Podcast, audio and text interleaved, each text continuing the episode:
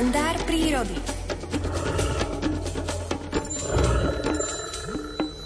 Tak máme takú zvieratkovskú polhodinku na vlnách Rádia Lumen. Pred chvíľou sme hovorili síce o zvonoch, no predovšetkým o netopieroch v kostolných vežiach. Teraz je na linke Miroslav Saniga. Pán Saniga, snáď už nie o netopieroch. Dobré ráno. Pekné ráno želám vám nie o netopieroch, ale tiež sa môžeme dostať na kostolné veže, ale v tomto prípade nie dovnútra, ale zvonku a keď vždycky na jar rozprávame o prílete sťahových vtákov, tak jeseň to je zase obdobie, kedy sa sťahové vtáky od nás odoberajú, lúčia, idú preč. Ale niektoré sú také, že sa ani neodoberajú. Proste potajme zmiznú ako nejaký taký, keby boli, že by nechceli vedieť, že proste by nám dali znať, že ideme preč.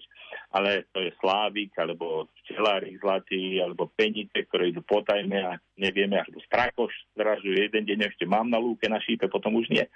Ale belorítky a lastovičky, to sú takí odvekí spoluputníci človeka, a veľmi rady sa lúčia aj na kostolných vežiach. Ja vám pošlem potom dneska nejaké zábery, že v tomto období Pani Márie narodenie dneska máme lastoviček rozlúčenie, že tá planistika dneska presne nám sadla na deň, tak môžeme o nej porozprávať.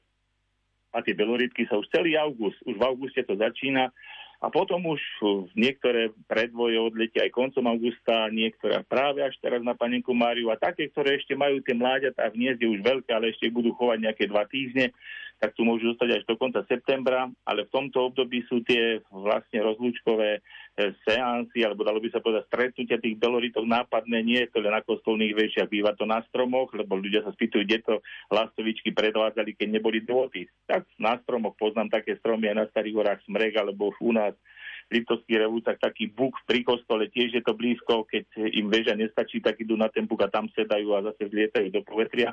A je to také nápadné a ja som rád, že aj takýto úkaz veľmi nápadný máme a že sú to e, kamarátky, ktoré nás prevádzajú, ako je človek človekom, ako si začal stavať príbytky, tak sa pristahovali k nemu a, a s ním spolu nažívajú.